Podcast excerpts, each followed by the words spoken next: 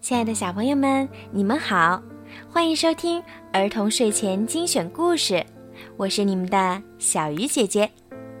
今天呀，小鱼姐姐要给你们讲一个故事。这个故事呢，我要把它送给辽宁丹东的王雨瑶小朋友。小鱼姐姐祝你每天都开心、快乐、健康的成长。好了，现在我们开始听故事吧。快乐王子，快乐王子的雕像立在城市中心。他有一双蓝宝石眼睛，全身披着金叶子，腰间的剑柄上还有一颗红宝石。全城的人都喜欢快乐王子，希望自己能像他一样快乐。一位母亲对正吵着要月亮的孩子说。看，快乐王子就不会吵着向妈妈要什么。一天，一只小燕子来到了这个城市。他的朋友早已飞去埃及了，只有他，因为要与芦苇公主告别，所以现在才开始他的旅程。小燕子停在了快乐王子的两脚之间。突然。一滴水珠掉到了他的身上，那是快乐王子的眼泪。小燕子问王子为什么哭泣，王子说：“我以前在宫殿里过得很快乐，可是当我看见穷人们正在受苦后，我不能不哭泣。”快乐王子要小燕子待一个晚上，做他的使者。因为他看到一个满手是伤的女裁缝，为了给儿子治病，而不停地绣着衣服。小燕子趁女裁缝睡着时，将快乐王子剑柄上的红宝石放在了那个小男孩的枕边。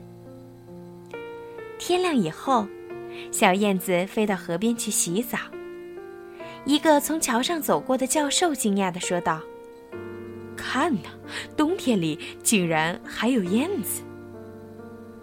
小燕子回来后，王子要求小燕子再陪他待一个晚上，将他的一颗蓝眼珠送给一位早已饿晕了的年轻作家。